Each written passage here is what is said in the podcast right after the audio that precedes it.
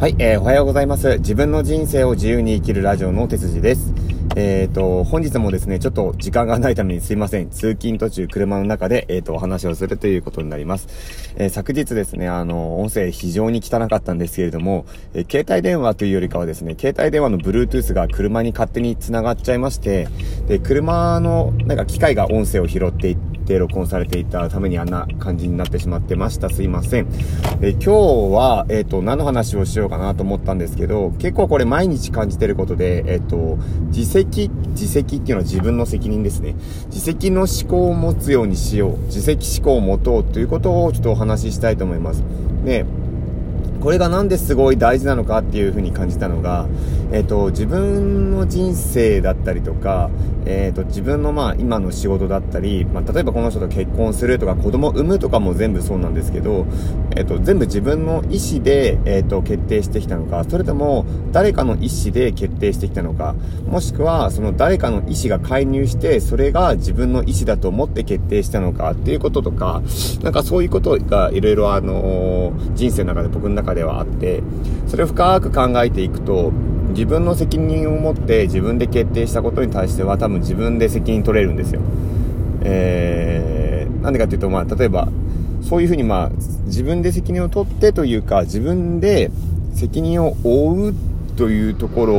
に、まあ、思考がいくからなんですよね。例えば今のやってる仕事がすごく嫌だ、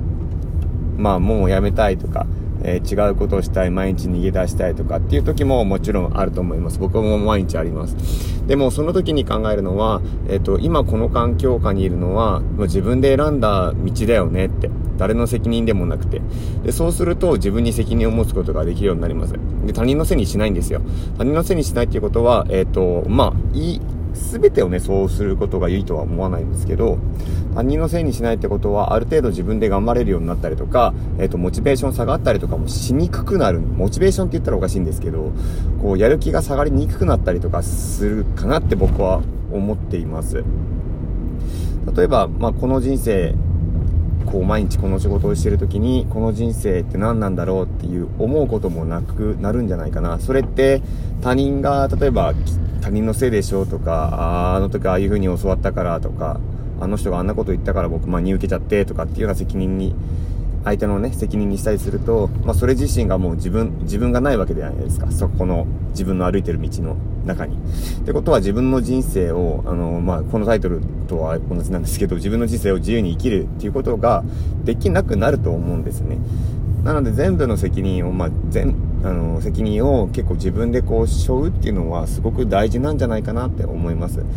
えー、今この環境下にいるのも自分が選んできたチョイスの結果がこうなってるんだっていうふうに思うのもとても大事なんじゃないかなって思います。で、えーと、それをちょっとね、深くさらに掘り下げてみて話をすると、責任って一体何なんだろうっていうふうに結構考えたりするんですね。で、責任感も持たねえやつはダメだとか、えーと、なんかこう真面目じゃないからダメだとか、例えば仕事を休みがちなやつは、なんだろう、こいつも、こいつも責任感がないみたいな。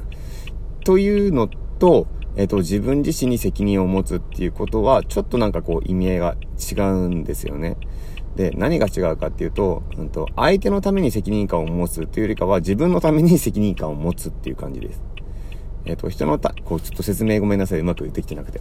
人のための責任ではなくて、自分のための責任です。相手がこうこういうふうに思うから、えー、それを、えー、満たそうというか、責任感があるように思われたいからそういうふうにやるとか、ちゃんとやるとか、しっかりやるとかじゃなくて、えーと、そういうふうに真面目にやることが正しいわけじゃなくて、自分がこういうふうに決めてこうだから、えーと、こういうふうに行動してるんだっていうふうな責任を持つっていうことです。で、相手の責任なのか自分の責任かとはまたそれも別なことにはなってくるんですけど、要は自分の中に、自分の思っていることに、自分が話しているとか行動とかそういうものに、えっと、自分で責任を取ろうっていう話を話ですね。はい。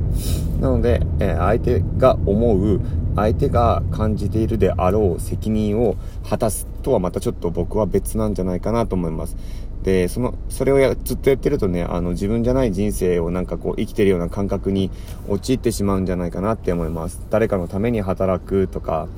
誰かのためっていうか、まあまあ、家族のためとか、まあそういうのはいいとは思うんですけど、えっと、会社の誰々さんに怒られないようにするためだったりとか、なんかそれってもう、最初から内容変わってきちゃうじゃないですか。なんで、何々のためっていうよりかは、えっと、自分の中に、自分自身で責任を持って、えー、行動したりとかそういうことを選んでいこうっていう話ですね。はい、そこが僕は非常に、えーと、